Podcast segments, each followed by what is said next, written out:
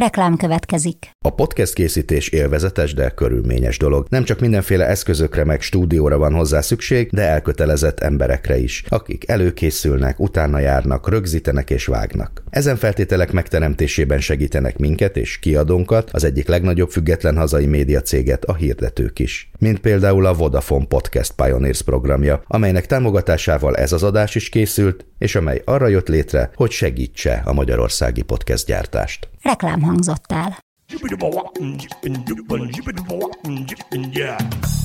A Líra könyv bemutatja a 24.hu könyves podcastjét, a Buksót.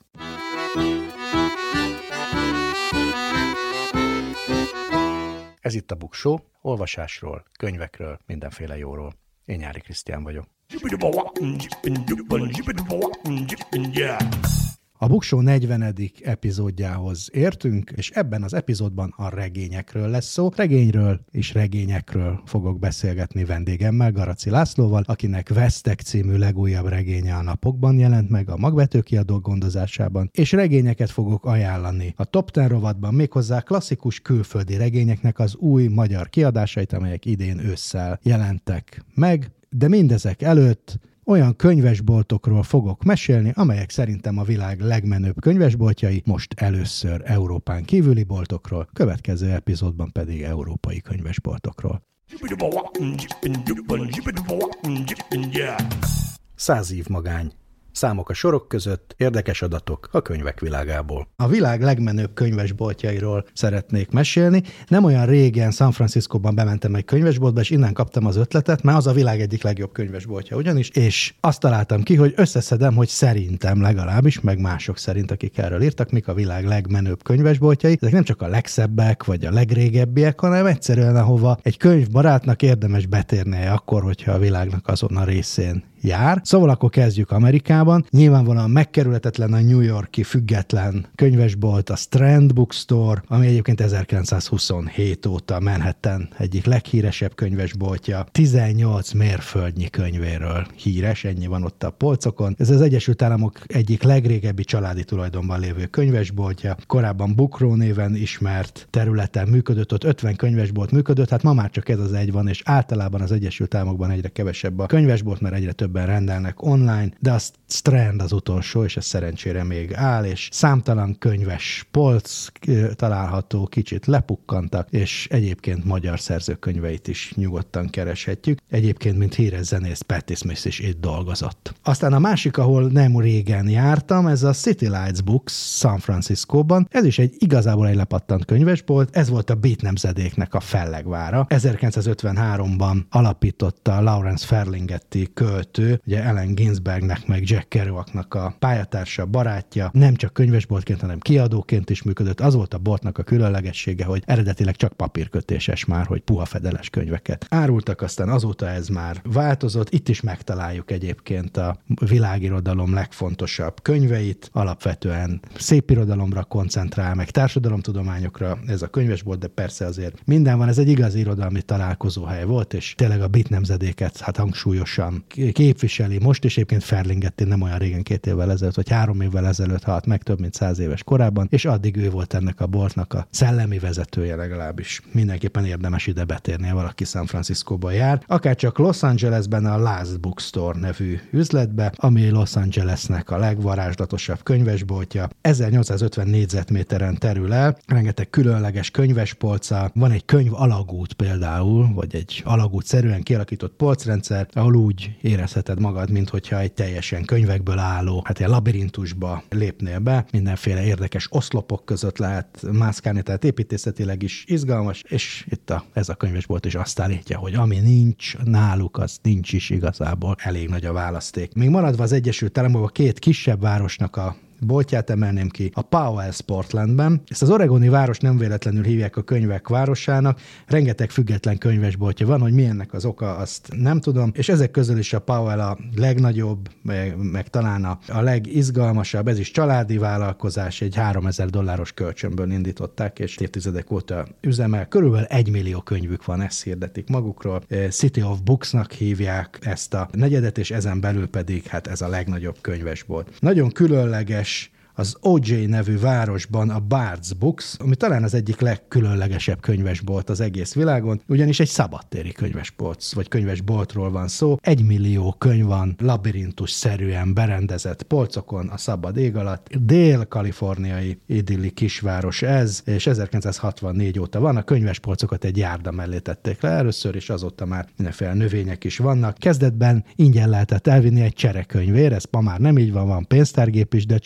csereprogramok még mindig működnek. Ha valaki arra jár, akkor kipróbálhatja, hogy elvisz egy könyvet, és hoz helyette egy másikat. És akkor kicsit hagyjuk el az Egyesült Államokat, menjünk délebre, Mexikóban, az El Pendulo, Mexikó városban. Ez egy teljesen varázslatos könyvesbolt, mint egy álomvilág, mindenféle buja fák lógnak a könyvespolcok fölött, és növények vannak szanaszét a térben, és még a korlátok is úgy néznek ki, mint valami kanyargó zöld indák, igazi trópikus könyvesbolt, és úgy is tervezték, mint hogyha valamilyen könyv paradicsomba lépnénk be, és természetesen egy kávézó is üzemel benne, elég lenyűgöző. Hogyha még délebre megyünk a dél-amerikai kontinens irányába, akkor Buenos Airesből is e, idézhetünk, vagy e, megidézhetünk egy híres könyvesboltot, az El Ateneo Grand Splendid Buenos Airesben, olyan, mint a szépség és a szörnyetek kastélyában járkálnánk. Eredetileg egyébként ez egy 1919-ben épült színház épület, gyönyörű bózár díszítés, beleértve a színpadot is, meg a díszes erkélyeket, és ez mind könyvekkel kitöltve. Tehát ez egy színház könyvesbolt, és ráadásul mindenféle díszes ornamentika, klubfotelekkel, ahol leülhetsz egy kávéval, és a 120 ezer könyv bármelyikét leveheted a polcról, vagy egyszerűen csak mint egy kiállítás nézed az erkéről ezt, a, ezt az egészet.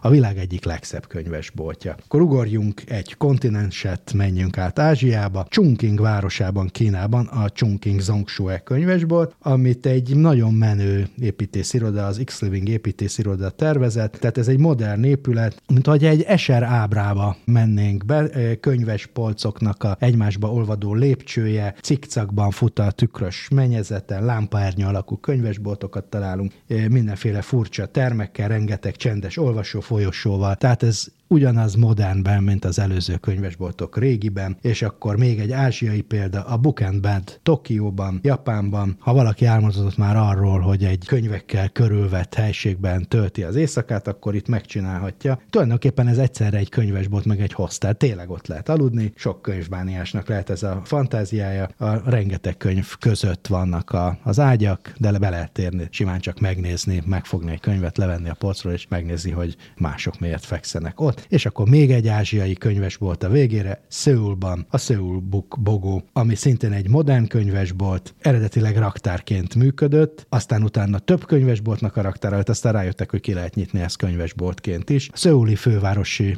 önkormányzat, vagy nem is tudom mi van ott, kifejezetten azért alakította át ezt a teret, hogy legyen egy ilyen hatalmas könyvesbolt, labirintus, ami amellett, hogy egy kincsesbánya tele van használt könyvekkel, új címeket is lehet benne találni, és törekednek rá, hogy a világ összes eh, nagy nevű kiadójának a könyveit elsősorban angol nyelven, de más idegen nyelveken is meg lehessen találni. És akkor legközelebb európai könyvesboltok között fogunk kalandozni.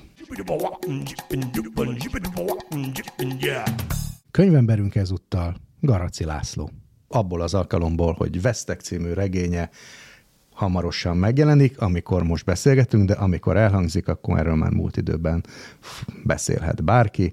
Szóval új könyved van. Tudod, hogy hangzik a legrégebbi magyar káromkodás? Nem. Pontosabban a legkorábban, legkorábbról írásban is fennmaradt magyar szitkozódás 1370-ből az úgy hangzik, hogy vesztek kurvanő fia szaros német, ittátok vérünket, ma isszuk ti véreteket, és még dupla vével is van írva. Ne. De. Tényleg? Igen. Fantasztikus. Meg fogom keresni. Az első formája, amikor dupla vével van írva, tehát ezt most már uralja a te könyvet címe, hiszen az elérhető, de mielőtt dupla vével te leírtad volna a veszteget, ez lett volna rá a találata Google-ben. Amikor a koronavírus járvány idején beszélgettünk, akkor csak egy ilyen online interjúban, akkor azt mondtad, hogy két regényt írsz párhuzamosan. Az egyik a Mohács Remix, amiben jelentős szerephez jut a technológia, meg a virtualitás, a másik pedig egy ilyen kétkezes regény, amit Nagy Ildikó Noémivel írtok közösen ez a Hullámzó Horizon munkacímen futott, és egy ilyen emigráns regény. Legalábbis akkor így meséltél ezekről. Ehhez képest most megjelent egy harmadik, a, a Veszteg. Mielőtt erről a mostani könyvedről beszélgetnénk, azt kérdezném, hogy mi van a másik kettővel? Ezekkel is haladtam közben, tehát most egy pár éve egy olyan kísérletet folytatok, így kicsit megváltoztattam az alkotói módszertanomat, hogy megpróbálok több könyvet írni egyszerre, ami így nagyon furán hangzik, de tulajdonképpen valószínűleg a színházas meg a filmes tapasztalataimból azt szűrtem le, hogy megér is sokáig dolgozni egy anyagon, megéri közben akár nagyobb szüneteket is tartani, és friss szemmel ránézni a, ez esetben ugye a, a szövegre, és valahogy úgy is alakult, hogy ebbe az irányba kezdtem el tapogatózni, és tulajdonképpen a Moács Remixet már egy négy-öt éve írtam, a, vagy írom, tehát dolgozom rajta. Ez ilyen felváltva, fot, ilyen vetés. A részletek mind a kettőből megjelentek a jelenkorban, talán máshol is. Igen, igen, tehát hogyha úgy kérnek, és szeretnék adni, akkor egy kicsit kipolírozom a jobb részeket, és akkor azok szoktak megjelenni. De ezt találtam ki, tehát nem sietek, és felváltva dolgozom a könyveken. Ez a pandémiás könyv, ez nem volt betervezve egyáltalán. Tehát igazából az történt, hogy mikor ez elkezdődött 2020 márciusában, akkor én úgy döntöttem, hogy erre most kivételesen jobban odafigyelek. És párhuzamosan a más munkákkal elkezdtem jegyzetelni, hozzáolvasni, írogatni, figyeltem az embereket, figyeltem magamat, figyeltem a médiát, a Facebookot, mindent. Onnan próbáltam anyagokat szerezni, sokat olvastam, aztán később megnéztem az összes vírusos filmet, amit valaha csináltak, elolvastam az ilyen típusú könyveket újra, tehát a Camus-től kezdve az ilyen Döfónak a híres könyvét, tehát hogy, hogy akkor már módszeresen arra gondoltam, hogy, hogy ebből lehet majd egy könyv. És akkor ennek melléktermékeként már írtam ve, ilyen verszerű szövegek is születtek valamiképpen ebből az élményből, a kiürült városról főleg, és akkor az, azokat is publikáltam, meg valahogy ilyen színházi felkérések is jöttek, és akkor keletkezett két olyan szöveg, ami színházi szöveg, de igazából ilyen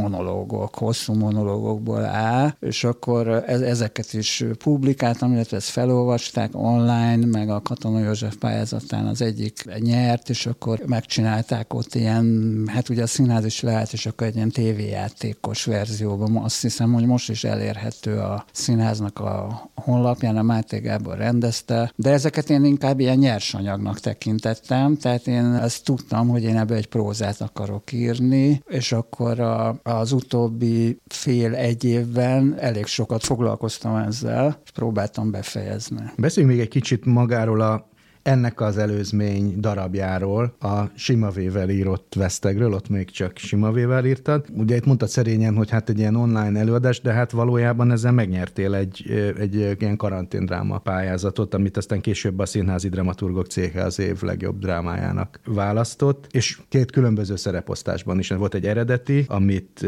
Bíró Bence igen, rendezett, Kurtaniké és Hajduk Károly játszottak benne, meg talán Csákányi Eszter hangja hangja, hangja igen. hallatszott, és aztán a Gyulai Várszínházban ebből szintén Azt nem láttam, egy csak... felolvasó színház, ahol meg ifjabb Vinyászki Attila és Petrik Andrea és Hegedűs D. Géza. Igen, igen. Szóval mind a kettő elég jó szereposztás, meg, meg jó rendezés, az utóbbit azt Hegedűs D. Géza is rendezte. Tehát, hogy lett egy kész színdarab, ami egyébként sikeres volt. Mennyire volt az magától értetődő, hogy ezt írott tovább, és nem egy teljesen más karanténról vagy, vagy pandémiáról szóló prózát. Hát akkor már a teljes anyagnak ez csak egy pici töredéke volt, e, ez a konkrétan a Vesztek című színdarab. Tehát igazából ez beleolvadt az anyagba, és aztán már ez nem volt kérdés, hogy ezt feldolgozom, illetve hogy nem. Tehát, hogy én nem, nem ha nincs a pályázat, akkor is megírod. Nem hiszem. Tehát, hogy, hogy inkább az volt, ugye, azért nagyon nagy nyomás alatt voltunk, és így örültem a fel feladatot kaptam, és mivel rengeteg anyagom volt már akkor, mit tudom én, fél év után a, a járványról, meg erről az egésznek a lélektanáról, és,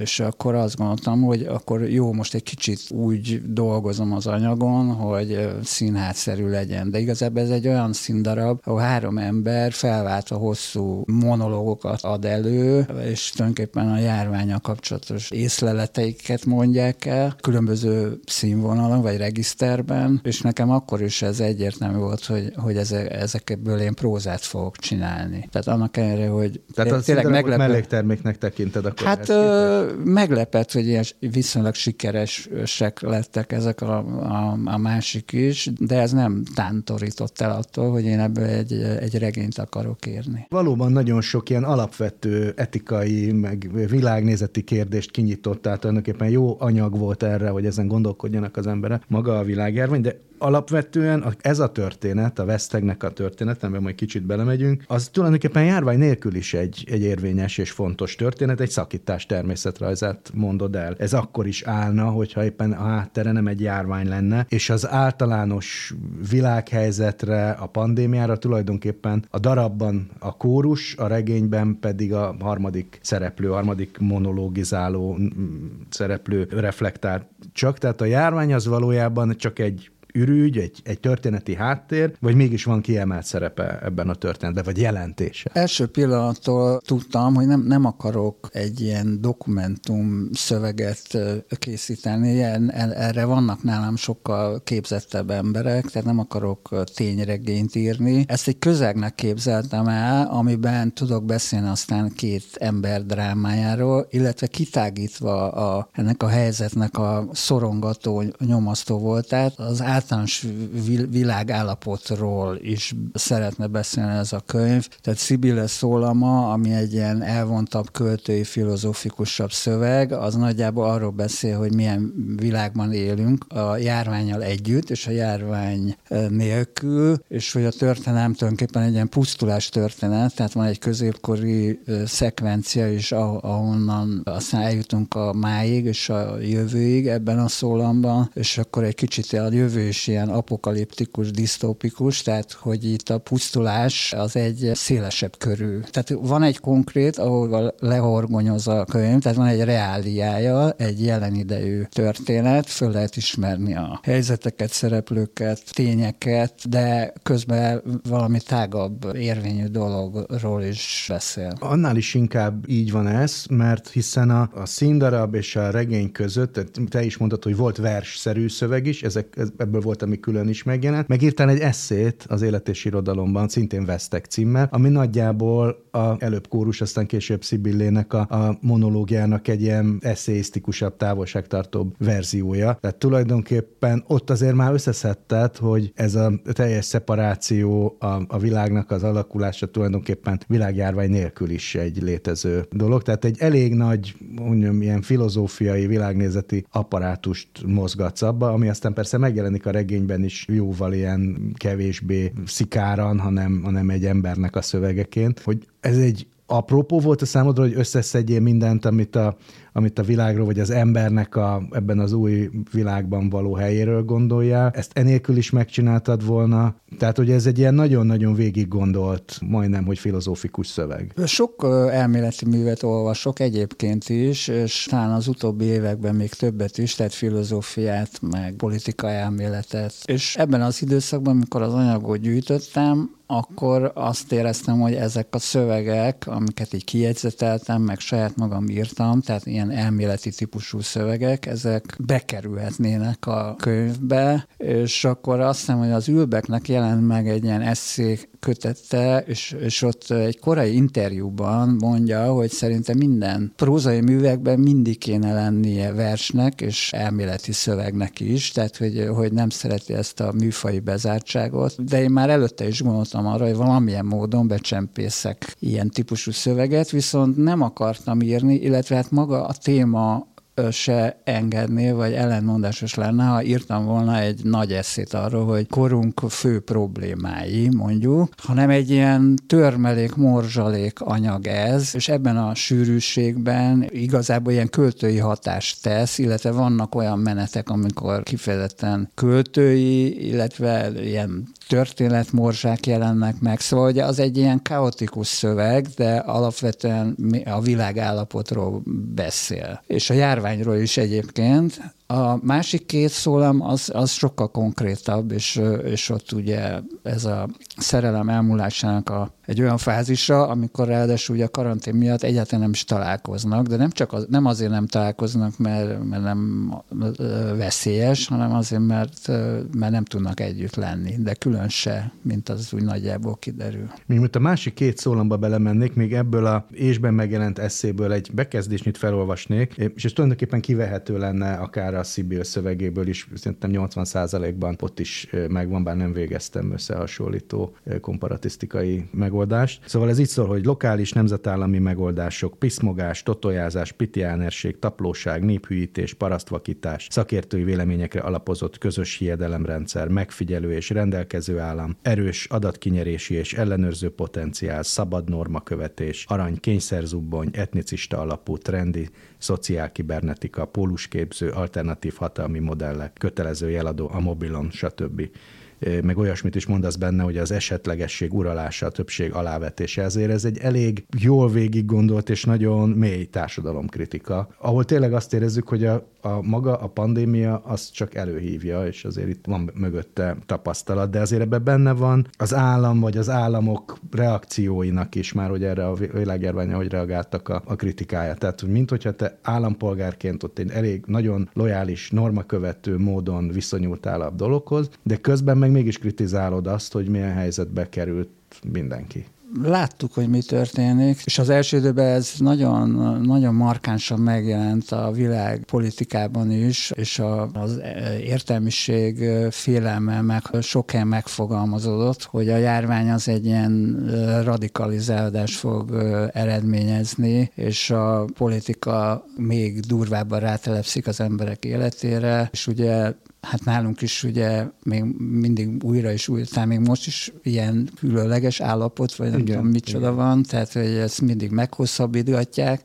Ez tényleg ijesztő, bár én nem gondoltam, hogy ez, ha a járvány elmúlik, akkor ezt tényleg használni fogják olyan szinten, hogy, hogy minden, minden szabadsági jogunktól megfosztanak, és talán ez nem is következett be. De hát az én... például sokkal kevésbé merül fel problémaként szerintem a COVID után, hogy mondjuk az embereket lehet követni a telefonjukkal, és egy államnak joga van ezt csinálni. Tehát, hogy valahogy mégiscsak változott az értelmiségnek a hozzáállása. Arra emlékszem, amikor elkezdték felszerelni az ipari kamerákat a 90-es években, akkor, akkor itt ilyen egészen apokaliptikus hangulat volt, de még akkor egy kicsit fiatalabb volt, de biztos te is talán emlékszel rá, hogy, hogy, hogy, hogy akkor mi, egy demokrácia, szabadság van, és közben mind, mi állandóan néznek minket a rendőrök, tehát hogy, hogy, hogy, hogy azt vártuk éppen a rendszer, vagy a változásoktól, hogy onnantól kezdve az, azt csinálunk, amit akarunk, vagy hogy, hogy ilyen nincs, hogy adatokat gyűjtenek rólunk, meg lát, szóval követhető, hogy hol, hol sétálunk. Csak hogy előtte levő tíz évben így tízszer törték fel az automat az utcán, 90-ben már, 90-es években már csak háromszor, és az azóta meg egyszer se, és nem történnek erőszakos cselekmények, tehát igazából a bűnözés visszaszorításában ennek nagy szerepe volt szerintem az ipari kameráknak, tehát hogy ha tömegtársadalomban élünk, akkor valószínűleg le kell mondanunk a szabadsági jogaink egy részéről, az, az cserébe azért a biztonságért, ami, amit a jó esetben jó módon használnak a, a hatalomnak ezek a rendfenntartó erői. Ja, ez a harmadik hang, ami, ami megszólal, amiben ezek a, az eszéisztikus vagy ahogy mondod, versszerű szövegek vannak, ennek már van egy előzménye a könyveiben, a Wünschidban vannak ilyen típusú hangok, ezt jól látom, hogy az egy előzmény, és hogy igazából ez a kettő, ami egy új hang, vagy egy másfajta hang a többi prózáthoz képest. Igen, van, van szerintem is van egy kapcsolódás.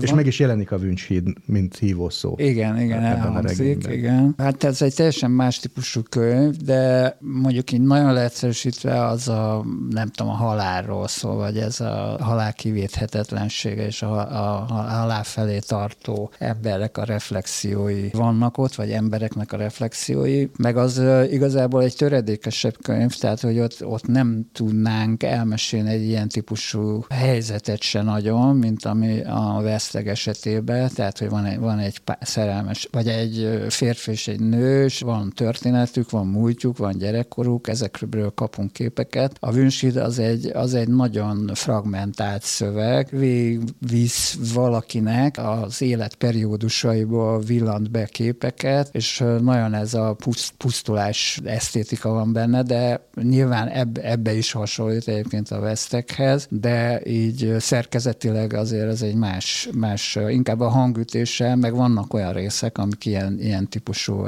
elméletibb, meg költőibb szövegek. Azért is kérdeztem, mert a Vünchhíd az ugye egy lemúr történet, tehát ahhoz a sorozatodhoz tartozik, ami inkább egy ilyen önéletrajzi hangoltságú regény vagy próza sorozat, hogy nem gondoltál arra, hogy ezt a jelen helyzetet is egy ilyen lemúr történetbe írod, tehát sokkal személyesebbre veszed, mint ahhoz képest, mint ami ebben a könyvben lett? Felmerült, de arra emlékszem, hogy, hogy ezt nagyon gyorsan elvetettem, mert nem láttam kapcsolódási pontokat, illetve azt érz, éreztem, és abba bíztam, hogy, a, hogy ez a járvány időszak, ez le fog csengeni egy vagy két év után, és ezért ennek valahogy, valahogy egy külön könyv lehet a, a tárgya, és olyan erőszakotnak éreztem volna, hogyha most megpróbálok ott lemurmikizni, meg bevonni a korábbi szá szálakat, tehát hogy igazán nagyon sok anyagom lett, és, és azt éreztem, hogy ezek egy, egy külön az életművemtől független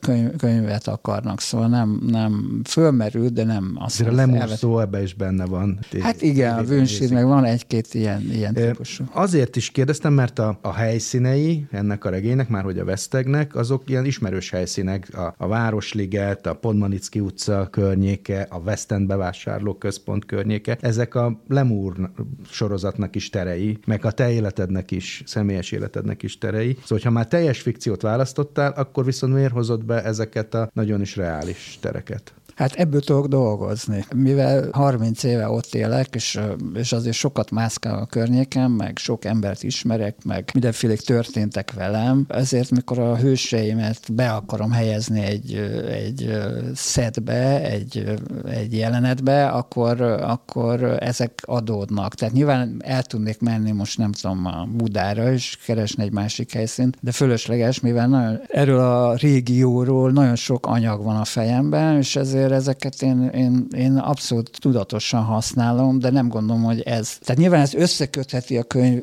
a, a teljesen már egyébként eh, másmilyen könyveket, de ezt nem gondolom, hogy, hogy új helyszíneket kell választani. Vagy, vagyis tulajdonképpen érdekesnek is találom, hogy különböző könyveknek ugyanazok a helyszínei. Szóval ezt nyilván a, nem tudom, más íróknál is meg lehet figyelni, hogy ab, tehát abból dolgozom, ami a leg, legkönnyebben adódik. Ugye nyilvánvalóan a, a dráma az egy jelentősen leegyszerűsített képe a, a regénynek, a prózai szövegnek, de nem csak, hogy kibővítetted, hanem azért át is írtad. Például megváltoztattad a neveknek egy részét. Az például miért volt fontos, hogy ne úgy hívják a férfi főszereplőt, mint a... Fú, mint a hát ezt már most nem fogom tudni így fölfejteni, de hogy volt egy pillanat, amikor elkezdett nem tetszeni. Ott ugye Pedrónak hívták. Igen, a, ez a Pedro, ez túl, túl ilyen macsós, vagy nem tudom mi, és a Meg ott inkább egy házasságra gondol a néző, itt pedig nem egy házasság, csak egy... Igen, tehát ott már, más szituációk voltak, azért, azért így dadogok, mert annyi dolgoztam ezen, és a, szóval annyi réteg rárakódott már, hogy én nem, nem is nagyon emlékszem pontosan, hogy, hogy ott milyenek voltak, de azt mondom, hogy teljesen más viszonyok voltak, és talán a nevekkel is ezt akartam, hogy, hogy ez egy teljesen más, másik történet. De itt is három főszereplő van, akár csak a darabban, de azért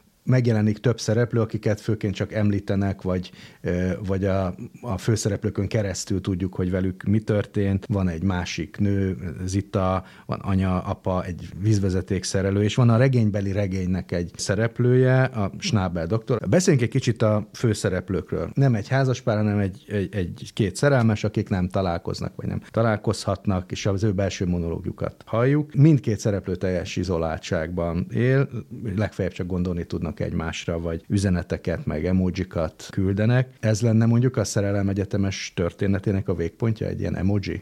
Vagy ez az atomizálódás, szóval ez az elidegenedés, ami már egy, nem tudom, tehát ugye Márkuze már a 60-as években ugye egydimenziós emberről beszél, egy fázissal, ahol, ahol ugye a, a testek megszűnnek egymás számára, a kommunikáció marad, digitális kommunikáció ráadásul, tehát Tehát, hogy ezt én így jellemzőnek vagy erősnek éreztem, hogy ne találkozzon a két főhős. Tehát, hogy azért az kiderül végére, hogy nagyon, nagyon sok közük van egymáshoz. Erős a viszony, és nincs, nincs lezárva, vagy, vagy nincs, nem lehet lezárni, de nem is tudnak találkozni. Tehát, hogy, hogy az nyilvánvaló, hogy ennek vége. Tehát egy ilyen bebázbozódott, halott, kiüresedett viszony, ami ugyanakkor nem tud megszakadni és annál is inkább érdekes ez, mert hogy a női főszereplő hajni, az minden szabályt betart, tehát hogy azt hiszem van is egy olyan rész, hogy ő már szigorító intézkedések bevezetése előtt is elkezdte a távolságtartást, és mindent fertőtlenít. A fiú Bruno pedig ugyan egy ilyen szociofób vagy agórafóbiás figura, de ő nem tartja be a, a szabályokat, és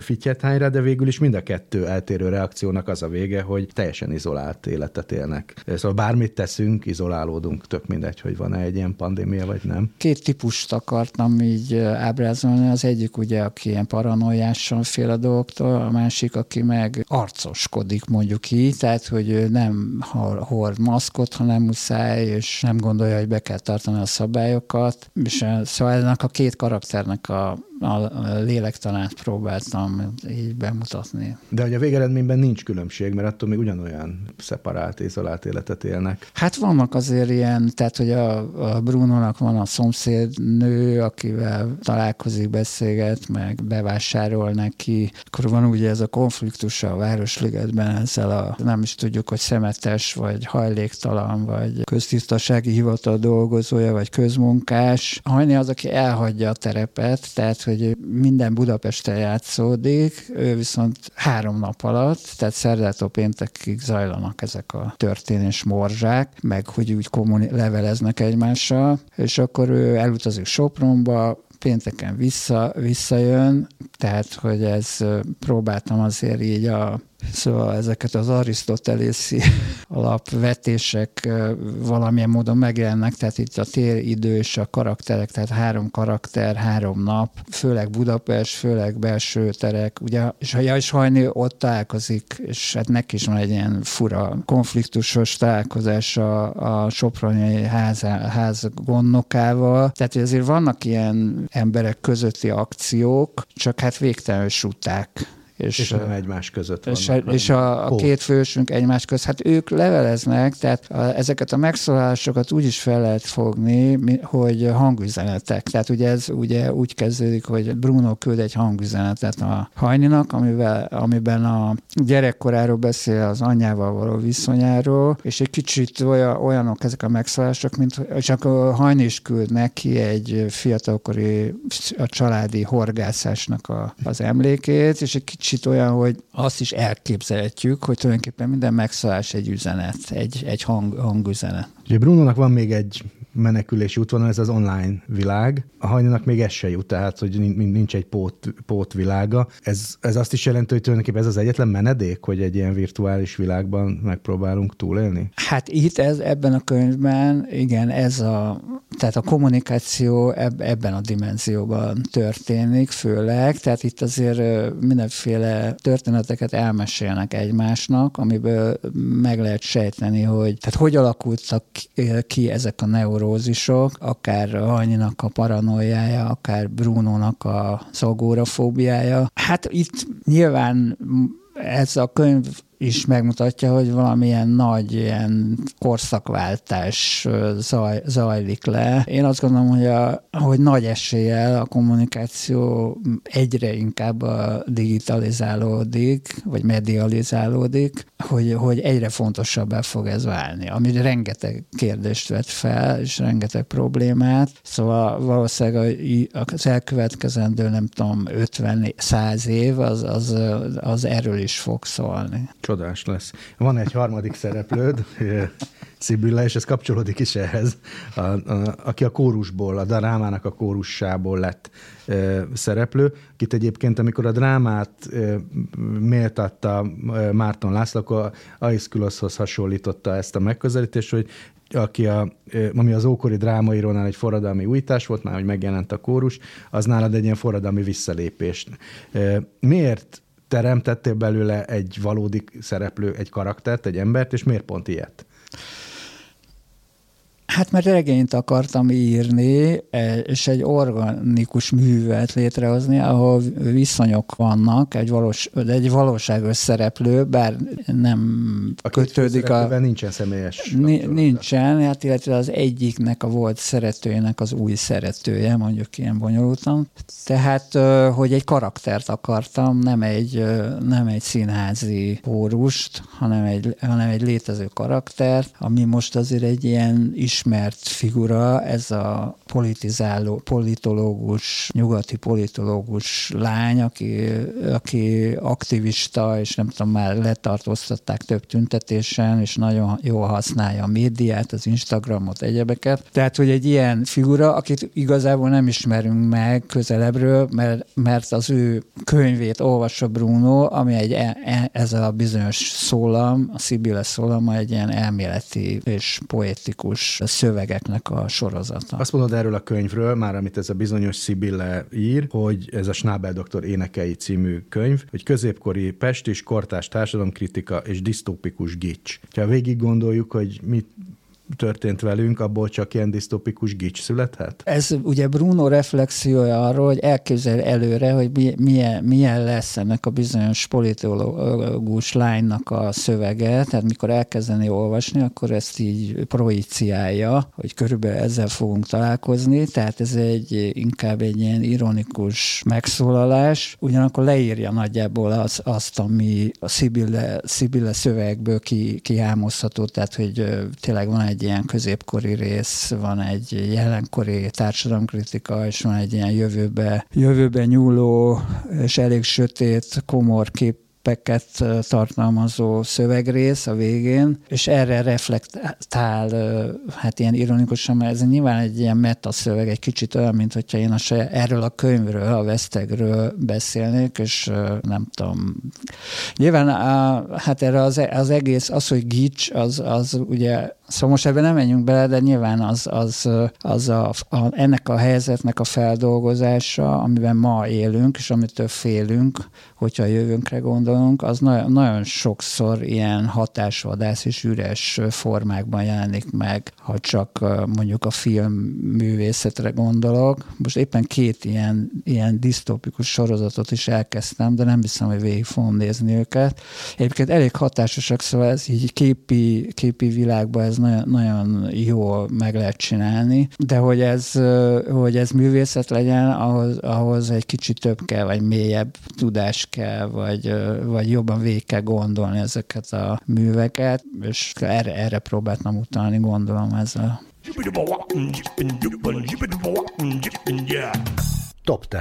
Egy polsznyi jó könyv. Klasszikus külföldi regények új magyar kiadásait szeretném ajánlani a Top 10 rovatban. Tehát olyan már nem élő fontos külföldi szerzőknek a könyveit, amiket újra kiadtak, esetleg először adtak ki Magyarországon, magyar nyelven, idén ősszel, tehát ezek friss könyvek. William S. Burroughs Narkós, Sepsi László fordító, fordításában a jelenkor kiadónál jelent meg szeptemberben. Ez a szerzőnek egy olyan műve, ami, ami magyarul először jelent meg, sőt az egész világon nem olyan régen adták ki úgy újra, hogy helyreállították az eredeti szövegkiadást. Ez mindenféle csonka formában jelent meg, és többek között Ellen Ginsberg méltatásával az elején és az eredeti kéziratból vagy eredeti regény megjelenésből kimaradt fejezettel kiegészítve jelent tehát meg a jelenkornál. A következő is egy jelenkoros könyv, ugyancsak idén őszi, és egy nagyon ismert szerző, nagyon ismert könyve, Albert Camus közöny, a klasszikus Gyergyai Albert féle fordítás jelent meg újra. A Helikon kiadó gondozásában jelent meg Makai Imre fordításában Fyodor Mihálylovics Dostoyevsky Ördögök című regénye két kötetben, ez is nagyon-nagyon régen évtizedekkel ezelőtt jelent meg utoljára. Akár csak Ernst Hemingway a Folyón át a fák közé című regénye, amelyet a 21. század adott ki Gönc Árpád fordítás kiadásában. A Troubadour zsebkönyvek sorozatban jelent meg szintén egy alapmű,